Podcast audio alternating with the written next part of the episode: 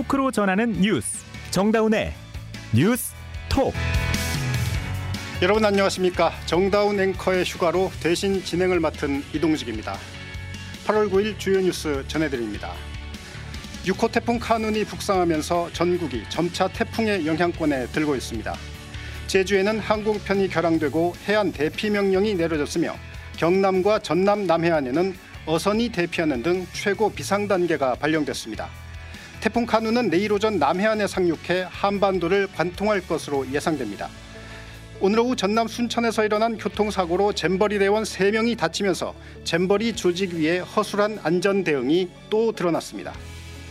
한국토지주택공사가 안전점검에서 빠뜨린 무량판 아파트 단지들이 대거 발견돼 긴급 점검에 들어갔습니다. 항명 파동 등을 겪고 있는 고 최수근 상병 순직 사건에 대한 조사가 국방부 조사본부로 이관돼 사실상 재수사가 이뤄집니다.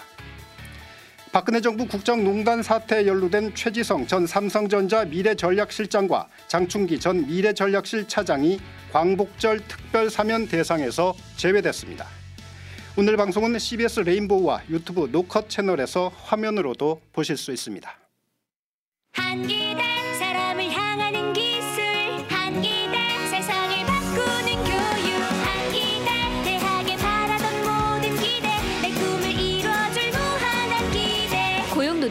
설립한 실사고 시형 인재 양성대학 한국기술교육대학교. 서울의 중심 대학 서경대학교. 서경? 공부도 취업도 창업도 서경대학교. 서경? 내 인생을 바꾸는 힘 서경대학교. 서경? 실용이 최고의 가치 서경대학교. 서울 정릉에 있는 서경대학교는 76년 된 4년제 종합대학입니다. 취업이 잘 되는 경북 잠재력을 전문가로 경북 4호선 캠퍼스. 경북대학교. 6년 연속 졸업생 2,000명 이상 수도권 대학 취업률 1위. 4호선에서 만나요. 학생이 행복한 대학 경북대학교. 비켜요 비켜! 왜 이렇게 화가 났냐고요? 인생 제대로 꼬였구나 싶을 때 누가 시비를 거는 거예요. 끝까지 추격했지만 결국 도망갔어요. 하지만 두고 보세요. 어떻게든 복수해 줄 거니까. 요즘 넷플 뭐 봄? 스티븐 연의 하이퍼리얼리즘 블랙 코미디 Beef 성난 사람들 넷플릭스. 네, 오늘 첫 소식입니다. 한반도를 향해 북상 중인 6호 태풍 카눈이 오늘 밤사이 제주 동쪽 해상을 지날 것으로 예상됩니다. 제주는 오늘 오후부터 세찬 비와 함께 바람도 거세지고 있습니다. 하늘길과 바닷길도 모두 끊겼습니다. 제주 CBS 고상현 기자의 보도입니다. 태풍 길목에 있는 제주 서귀포항에는 긴장감이 감돌고 있습니다. 어민들은 행여나 피해를 입지 않을까 마음을 졸이고 있습니다. 갈치잡이 어선 선주 65살 김향숙 씨입니다. 여기 서귀포에는 전부 어, 선주들이 다 빌고 사는 마음으로 어, 있으니까 큰 사고 없이 무사고로 태풍이 지나가기를 다 기원하고 있습니다. 현재 태풍은 서귀포 남동쪽 약 280km 해상에서 북상하고 있습니다. 오늘 밤부터 내일 새벽 사이 제주 동쪽 해상을 가장 가깝게 지나겠습니다. 벌써부터 시간당 20mm의 비와 초속 25m의 강한 바람이 불면서 가게 간판이 날아가는 등 12건의 피해가 발생했습니다. 제주를 오가는 하늘길과 바닷길은 모두 끊겼는데 태풍 영향권에 드는 내일까지 차질이 예상됩니다. 제주도는 비상 3단계를 발령하고 24시간 비상근무 체제에 돌입했습니다. 월파 피해가 예상되면서 제주 모든 해안가에 대피 명령이 내려졌습니다. CBS 뉴스 고상현입니다. 태풍 카눈이 남해안 중에서도 내일 통영에 가장 먼저 도달할 것으로 예보되면서 경남은 대비태세로 분주합니다. 어선을 대부분 피항시킨 데다 해수욕장도 폐쇄시키는 등 인명 피해를 최소화하는 데 주력하고 있습니다. 계속해서 경남 CBS 이형탁 기자입니다. 태풍 카눈이 제주 해상에서 남해안으로 시속 12km로 올라오고 있습니다. 현재 태풍의 중심과 경남 통영과의 거리는 370km에 불과합니다.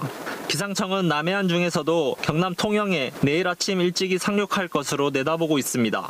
이에 따라 통영과 거제, 남해 등 경남 남해안 일대에는 태풍주의보가 발효됐고 밤에는 창원과 김해 등 경남 대다수 지역에 태풍특보가 발효될 예정입니다.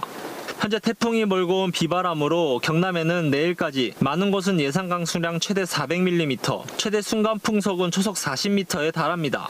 경상남도는 태풍이 도내를 관통할 것으로 보고 대비 태세로 분주합니다. 도내 14,000척에 달하는 어선 등을 모두 안전한 항구로 대피를 마친 데다 도내 해수욕장 20여 곳을 출입 금지시켰고 해안 하천가 등 위험 지역 주민 200여 명을 안전한 곳으로 대피시켰습니다. 관할 내 해양경찰은 서핑 등 수상 레저 활동에 대한 일시정지 명령을 내렸고 창원에서는 20년 전 태풍 매미로 막대한 피해가 발생한 데 대비해 차수벽을 쳐 인명피해를 막겠다는 방침입니다. CBS 뉴스 이형 탁입니다. 네, 오늘 밤부터 태풍 카눈의 영향권에 들어서는 남해안은 긴장감이 감돌고 있습니다. 여수 국동항에서 전남 CBS 최창민 기자입니다. 국내 최대 국가어항인 여수 국동항은 태풍 본토 상륙이 임박한 가운데 비바람이 점차 강해지고 있습니다. 어민들은 새벽부터 나와 항포구에 닻을 내리고 어선과 어선을 굵은 밧줄로 단단히 묶는 고박 작업을 벌였습니다. 인적이 드문 항구는 크고 작은 어선 1,500여 척이 빽빽하게 들어찼고 너울성 파도에 배와 배가 부딪히면서 나는 소리로 요란합니다. 해안가에 위치한 상가들은 입구에 모래주머니를 쌓아두고 철문을 내리는 등 해일 피해에 대비하고 있습니다. 해경은 비상대응 3단계를 발령하고 선박 출항 통제와 정박 선박 계류 상태를 점검하는 등 사고 예방에 집중하고 있습니다. 여수 해경 관계자입니다. 어선들의 조기 피항과 정박선들의 밀집을 해소하는 등 사고 예방을 위한 대응에 집중하고 있습니다. 신속한 대응 체계를 구축하기 위해 순찰을 강화하고 관계 기관 간의 협조 체계 또한 강화하고 있습니다. 여수 지역 여객선 16척과 여수공항 항공편도 모두 결항되는 등 하늘길과 바닷길이 모두 막혔습니다. 석유화학 공장이 밀집한 여수 국가산단 기업들도 비상근무 체계에 돌입했고 정원박람회가 열리는 순천만도 내일까지 휴장에 들어갑니다. 여수시는 만조 시간인 내일 새벽 2시 25분쯤 태풍의 중심부가 남해안에 접근하는 만큼 해안가 저지대 침수에 대비해달라고 당부했습니다. 여수 국동항에서 CBS 뉴스 최창민입니다. 네, 태풍 카눈 어, 본격적으로 북상하면서 전국이 바짝 긴장하고 있습니다.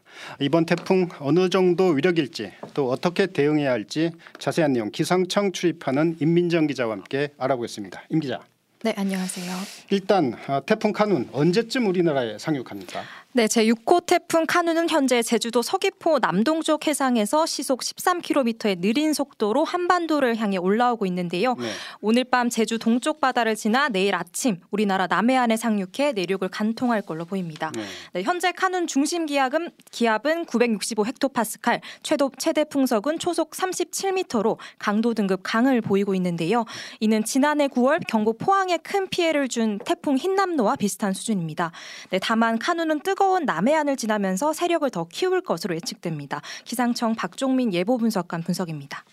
남해상 쪽의 해수면 온도가 약 29도 정도, 해양 열 용량도 나쁘지 않은 상황. 따라서 태풍이 남해상으로 북상하는 과정에서 태풍의 세력이 좀 더 강화될 수 있는 가능성을 네, 6시간 전과 비교해도 카눈의 중심 기압은 낮아지고 최대 풍속은 좀 더 빨라졌습니다. 위력이 더 강해졌다는 네. 의미입니다.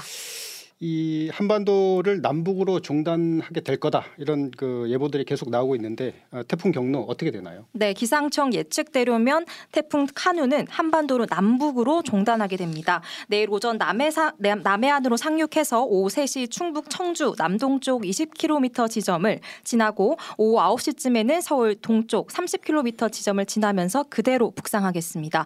태풍이 이런 경로를 보이는 건 기상청이 자료를 가지고 있는 1951년 이후 처음입니다. 네, 이 지역에 나가 있는 CBS 기자들의 리포트를 들어봤는데 어, 제주와 남해안은 이미 태풍의 직접 영향권 안에 들었어요.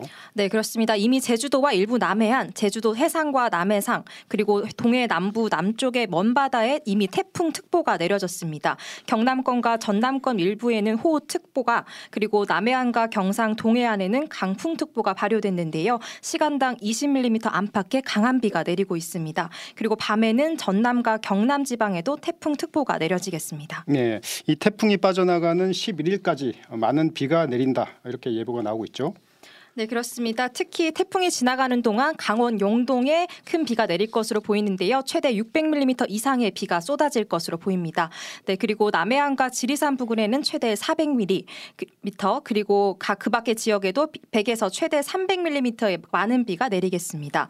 그리고 또 바람도 강하게 불겠는데요. 전남 남해안, 경상 해안에서는 최대 순간 풍속이 시속 145km 내외의 강한 바람이 불겠습니다. 매우 높은 파도가 방파제나 해안도로를 넘을 수 있어서 바닷가 인근 시민들께서는 주의하셔야겠습니다. 네, 이 태풍의 위력 이 상당할 걸로 보이는데 우리보다 먼저 카눈이 상륙한 일본 상황 지금 어떻습니까? 네, 이미 태풍 카눈이 휩쓸고 간 일본의 경우 규슈 가고시마현 등에서는 30여만 명이 이미 대피를 하고 항공편과 여객선이 무더기 결항하는 등 피해가 속출했습니다. 네. 네, 특히 이번 태풍은 이동 속도가 매우 느리다는 점도 문제인데요. 시속 13km로 느리게 북북 서진 중인 카누는 2002년 영동 지역에 막대한 피해를 냈던 루사의 이동 속도와 비슷합니다. 네, 속도가 느린 만큼 한반도에 오래 머물면서 피해 도 커질 것으로 보입니다. 철저한 대비가 필요해 보이는데요. 네, 그렇습니다. 중대본은 어제부터 위기경보 단계를 최고 수준인 심각 단계로 높였고 비상 대응 단계도 가장 높은 3단계로 올렸습니다. 네. 기상청도 철저한 대비를 당부했습니다. 전체적으로 태풍에 의해서 나타나는 피해들은 광범위하고 그 피해 정도가 굉장히 강력합니다. 따라서 태풍에 대한 철저한 사전 대비와 주의가 필요하다는 말씀 강조드리면서 네, 태풍 특보가, 특보가 발효되고 강한 비바람이 불 경우엔 외출과 야외 작업을 자제하고 TV와 라디오로 기상 상황을 수시로 확인해야 합니다. 네, 또 집에선 창문이 잘 잠겨 있는지 확인하고 흔들리지 않도록 천이나 종이로 고정해야 합니다. 태풍 특보가 내려지면 해수욕장 등 바닷가에 접근해서는 안 되고 저지대나 산사태 위험 지역 주민들은 대피 장소를 미리 확인하는 것이 좋겠습니다. 또 물이 역류할 가능성이 있는 매돌이나 하수구 근처는 가지 않아야 합니다. 네. 네. 태풍이 지날 때 외출은 자제해야 하지만 어, 부득이 나가야 한다면 하천이나 공사장은 피하셔야 되겠습니다. 저지대와 지하차도 그리고 지하 주차장 등은 고립될 수 있기 때문에 진입을 피해야겠습니다. 여기까지 듣겠습니다. 임민정 기자였습니다.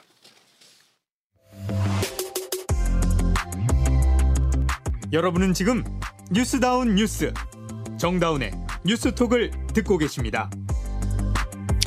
네, 전남 순천에서 잼버리 스위스 대원들을 태운 버스가 시내버스와 충돌하는 사고가 일어났습니다. 잼버리 조직위의 허술한 안전 대응은 오늘도 도마에 올랐습니다. 보도에 양형욱 기자입니다. 오늘 오후 12시 40분쯤 전남 순천 청소년 수련원 앞에서 새만금 잼버리 대회에 참석했던 스위스 대원들을 태운 버스가 시내버스와 충돌했습니다. 이 사고로 대원 3명이 다쳐 병원으로 옮겨졌습니다. 행정안전부는 이들이 임시로 순천에 머문 후 서울로 향하다 사고를 당했다고 밝혔습니다. 행정안전부 이동욱 대변인입니다. 시간이 늦어져서 가까운 순천 청소년 수련원에 먼저 입소를 하였다고 오늘은 이분들이 이제 원래 당초 목적지인 강화로 이동하는 과정에서 남은 일정도 걱정입니다. 잼버리 참가자들의 태풍 대비 현황을 알리는 언론 브리핑을 열 때까지도 조직위는 전국에 흩어진 참가자들의 바깥 활동 여부에 대한 안전 지침조차 내리지 않고 있었습니다. 이상민 행정안전부 장관입니다. 사실상 오늘까지만 영해 프로그램이 가능하고요. 내일 영해 프로그램이 어렵다는 것은 제 개인적인 판단인데요. 더구나 모레 서울 상암 월드컵 경기장에 열릴 K-팝 콘서트도 태풍 속에 급히 준비해야 하는 데다 행사 당일 대규모 인원이 모일 예정이어서 대외 안전 문제는 계속 부각될 전망입니다. CBS 뉴스 양영욱입니다. 한국토지주택공사 LH가 무량판 구조 아파트 단지 안전 점검을 위한 전수조사 대상에서 아파트 10곳을 누락한 것으로 확인됐습니다. 전수조사조차 부실하게 진행됐다는 지적이 일고 있습니다. 손경식 기자입니다. 민간 아파트 전수조사와 LH 무량판 단지를 세부 점검하던 과정에서 LH는 지하 주차장에 무량판 구조가 적용된 10개 단지를 추가로 확인했습니다. 지난 4월 인천 검단 안단태 아파트 지하 주차장 붕괴 사고 이후 무량판 구조를 적용한 모든 LH 아파트에 대해 안전 점검을 실시하겠다고 했지만 10곳이 빠졌던 겁니다. 이에 LH는 추가로 확인된 아파트 10곳에 대해 긴급 점검에 들어갔습니다. 누락단지는 미착공단지 3곳, 착공단지 4곳, 중공단지 3곳입니다. 이들 아파트는 안전점검이 이루어지지 않아 부실 여부는 아직 확인되지 않고 있습니다. 앞서 LH는 91개 아파트 단지 가운데 15개 단지 지하 주차장에서 철근이 누락됐다고 밝힌 바 있습니다. LH는 착공 이전 단지는 구조 설계가 적합한지 여부를 확인하고 공사 중인 단지는 추가 정밀 안전 진단을 시행할 방침입니다. 특히 철근 누락이 발견되면 입주민 협의를 거쳐 설계 변경과 보수 공사를 진행하고 진행 상황은 모두 공개하기로 했습니다. CBS 뉴스 손경식입니다. 항명 파동 등 막판 진통을 겪고 있는 고 최수근 상병 순직 사건에 대한 조사가 국방부 조사본부로 이관돼 원점 재검토에 들어갔습니다. 홍재표 기자입니다. 국방부는 오늘 이번 사건에 대한 관할권을 해병대 수사단에서 국방부 조사본부로 이관했습니다. 국방부는 해병대 조사 결과에 대해 법적 추가 검토가 필요하기 때문이라고 배경을 설명했습니다. 국방부는 해병대 조사 결과는 관련자들의 과실만 나열돼 있는 게 미흡한 점이라고 지적했습니다. 과실과 사망 간에 직접적이고 상당한 인과 관계가 있는지에 대해서는 명확한 설명이 없어 범죄 혐의 인정 여부가 명확하지 않다는 것입니다. 국방부는 또 중대한 군기 위반 행위로 수사단장이 보직 해임된 해병대 수사단이 이번 업무를 계속 처리하기에는 제한 사항이 있다고도 밝혔습니다. 이종섭 장관은 오늘 업무 이관과 함께 법령에 따른 재검토도 지시함으로써 사실상 원점에서 조사가 이루어질 전망입니다. 한편 이번 사건 처리 과정에서 항명 혐의로 해임된 박정훈 전 해병대 수사단장은 오늘 입장문을 통해 결백을 주장했습니다. 박 전 단장은 누구로부터도 사건 이첩을 보류하라는 명령을 받은 적이 없고 따라서 항명죄는 성립할 수 없다면서 자신은 정의와 정직이라는 해병대 정신을 실천했을 뿐이라고 밝혔습니다. CBS 뉴스 홍재표입니다.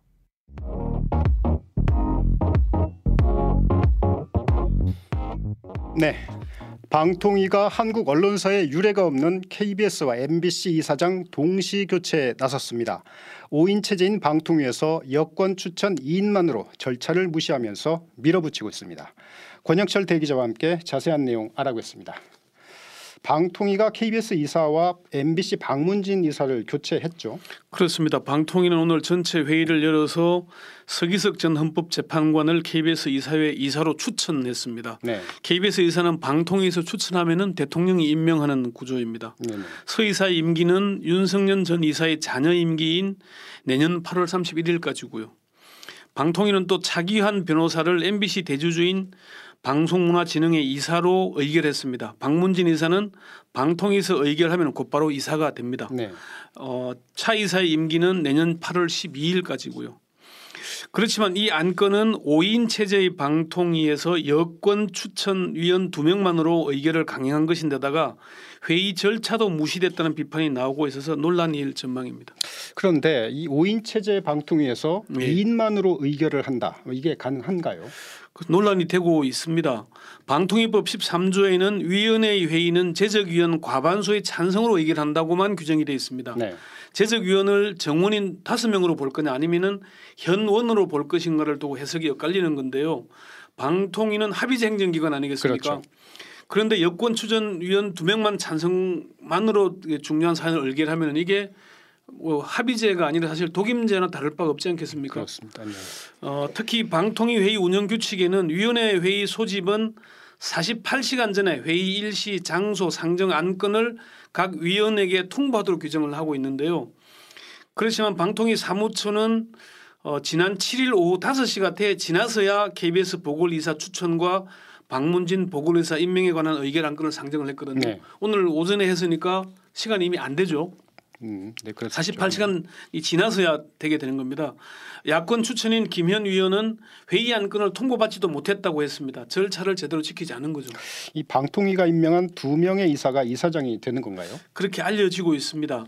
KBS 이사로 추천된 서기석 전 헌법재판관의 경우에는 방송과의 인연은 이번이 처음인데요. 네. 박근혜 정부에서 헌법재판관으로 추천이 됐었습니다. 박문진 이사가 된 차기환 변호사는 판사 출신으로 박문진 이사를 두 차례, KBS 이사를 한 차례 역임을 했습니다. 네. 차 변호사는 세월호 참사 유족 폄하, 5.18 광주 민주화 운동 왜곡 이력을 가지고 있는 극우 성향으로 평가가 되고 있습니다. 차 변호사는 특히 KBS 이사 재직 시설에 업무 추진비를 사적 용도로 사용한 게 감사원 감사를 통해 적발이 된 적이 그렇죠. 있습니다. 방통위가 지금 업무 추진비 부정 사용 의혹을 근거로 남영진 KBS 이사장 해임을 추진하고 있거든요. 그런데 업무 추진비 부정 사용 전력이 있는 인물을 박문진 이사장으로 민다는 건 좀 납득이 잘 안 가는 일이죠. 네. 이 방통위가 이렇게 MBC와 KBS 이사장을 동시에 해임하는 건 유례가 없는 일 아닌가요? 한국 언론사에 유례가 없는 일입니다. 방통위가 절차를 무시하면서 밀어붙이고 있는 건데요. 어, KBS, MBC 이사들이 오늘 기자회견을 했거든요. 문재인 정부에서 임명이 됐으니까 여권 추천이지만은 지금은 야권 추천 이사들입니다. 네. 이들은 윤석열 정부는 국가 기관이 총동원된 위법적 조치들로 KBS, MBC를 뒤흔들고 있다. 방통위는 5인 합의제 기구의 틀조차 무시한 채 두 방송사의 이사장과 이사 등 세명의 동시해임을 강행하고 있다. 네. KBS, MBC 이사장의 동시해임은 한국 언론사에 유례가 없는 일이다. 공영방송 장악 업무를 포기하라고 촉구를 하고 나섰습니다. 네, 그러면 네. KBS, MBC 이사장을 동시에 교체하려는 이유가 뭘까요? 이사회를 장악을 해야 KBS 사장과 MBC 사장을 교체할 수 있기 때문입니다. 공영방송 이사들은 오늘 기자회견에서 자신들의 뜻, 자신들의 뜻에 맞는 이사들로 빈자리를 채우고 나면은 이 정부는 여러 구실을 붙여서 KBS, MBC 사장의 교체에 나설 게 분명하다. 네. 공영방송 안팎의 불안과 공포를 조성하고 갈등도 키울 것이라고 얘기를 했습니다. 지금 방통위가 추진하는 걸로 볼 때 김효재 직무대행의 임기 만료 전에 공영방송 장악을 위한 기본 틀을 다 만들어 놓겠다 네. 이런 의도로 보이거든요. 김현 상임위원은 방통위의 긴박한 사유는 딱 하나 김효재 직대의 임기인 8월 23일 이전에 처리하겠다는 이유 말고는 없는 것 같다 이런 얘기를 했고요. 그렇게 해서 올해 안에 KBS와 MBC 사장을 교체해서 내년 총선 전에 공영방송을 장악하겠다는 의도라는 게 지금 안팎의 분석입니다. 네. 지금 KBS나 MBC 박문진 이사진 구도가 야권이 우세하지 않나요? 아직은 야권 추천 이사들이 다수이지만은 방통위가 이미 KBS와 박문진 이사들에 대한 해임 절차를 진행 중이어서 곧 이사진 구도가 여권 추천이 다수로 바뀔 걸로 보입니다. 네. KBS 이사의 총은 11명으로 지금은 여사 야 7의 구도였는데 윤석열 이사의 해임에 이어서 남영진 이사장이 해임될 경우에 여6 야 7로 구도가 바뀝니다. 그렇군요.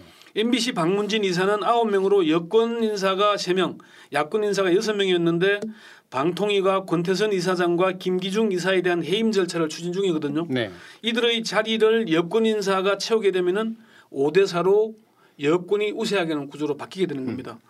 그런데 지난주에 열린 방통위 전체 회의에서 회의가 끝나갈 무렵에 대통령 추천 이상인 상임위원이 느닷없이 박문진 권태선 이사장과 김기중 이사의 해임안 처리를 건의를 했습니다. 네.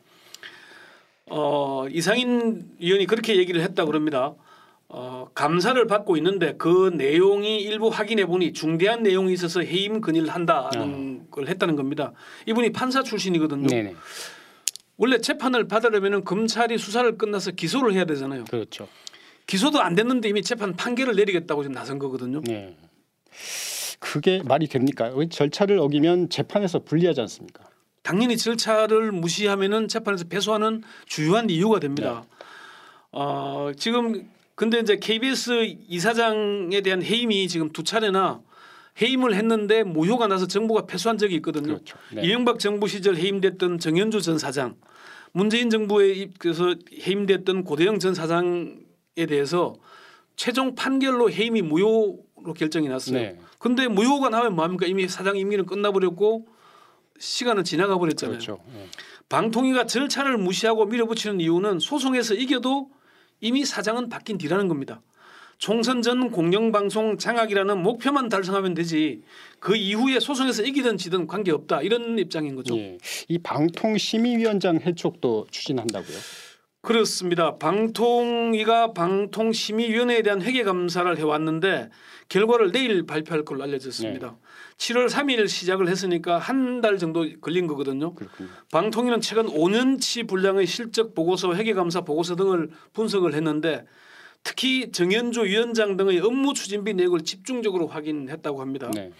이미 정현조 위원장 등의 근무 태만과 업무 추진비 부당 사용 등의 결격 사유가 이미 확인이 됐다 이렇게 알려지고 있거든요. 네. 어, 방통위 검사 결과 중대한 하자가 드러날 경우에 수사를 의뢰하거나 아니면은 대통령실에서 정현주 위원장을 해촉을 결단할 수도 있을 거다 이런 전망이 나오고 있습니다. 네. 여기까지 듣겠습니다. 권영철 대기자였습니다. 문재인 정부 시절 청와대 감찰 무마 의혹을 폭로했다가 징역 1년에 집행유예 2년이 확정된 김태우 전 서울 강서구청장이 올해 광복절 특별 사면 대상에 포함된 것으로 알려졌습니다. 박근혜 정부 국정농단 사태에 연루된 최지성 전 삼성전자 미래전략실장과 장충기 전 미래전략실 차장은 명단에서 제외된 것으로 전해졌습니다. 오늘 오전 11시 49분쯤 경기도 안성시 옥산동의 한 근린 생활시설 신축 공사장에서 붕괴 사고가 발생해 2명이 숨지고 4명이 다쳤습니다. 오늘 사고는 신축 중인 9층 규모의 건물 9층 바닥면이 8층으로 무너져 내리면서 발생했습니다. 사고 당시 콘크리트 타설 작업을 하던 베트남 국적의 20대 A씨와 30대 B씨가 매몰됐다가 심정지 상태로 발견됐지만 숨졌고 경상자 4명이 사고 현장에서 구조됐습니다. 다음은 기상청 연결해서 날씨 알아보겠습니다. 김수진 리포터 전해주시죠. 네, 태풍이 점점 더 가까이 다가서고 있습니다. 현재 제6호 태풍 카눈은 여전히 강한 세력을 유지한 채 제주 서귀포 남동쪽 약 260km 부근 해상에서 시속 16km의 속도로 북북서진하고 있습니다. 앞으로 이 태풍은 내일 오전 9시쯤 경남 통영 서쪽 부근 남해안에 상륙하겠고 이후에는 차례로 경남과 충북 수도권을 관통한 뒤 금요일 새벽에 북한 내륙으로 북상할 것으로 전망됩니다. 따라서 현재 제주와 남해안, 제주 해상, 남해상, 동해와 서해 남부 남쪽 해상의 태풍특보가 그밖에 경남과 경북 남부의 호우특보, 영남 영동 동해안에 강풍특보가 내려진 가운데 벌써부터 시간당 15mm 안팎의 강한 비와 함께 순간 분속 초속 20m 안팎에 달하는 매우 강한 바람이 불고 있습니다. 내일 모레까지 기록적인 호우와 위력적인 돌풍이 휘몰아칠 것으로 보이기 때문에 태풍에 대한 대비 철저히 해주셔야겠습니다. 한편 내일 서울의 아침 기온 24도, 한낮 기온 26도로 태풍이 지나는 동안 폭염의 기세 는 누그러지겠습니다. 날씨였, 날씨였습니다. 네, 한반도 전역이 북상하는 태풍 카눈의 직접 영향권에 들었습니다. 시설물을 점검하고 적극적으로 대비해서 인명과 재산 피해를 최소화해야겠습니다. 오늘 뉴스톡 여기까지입니다. 저는 이동직이었습니다. 고맙습니다.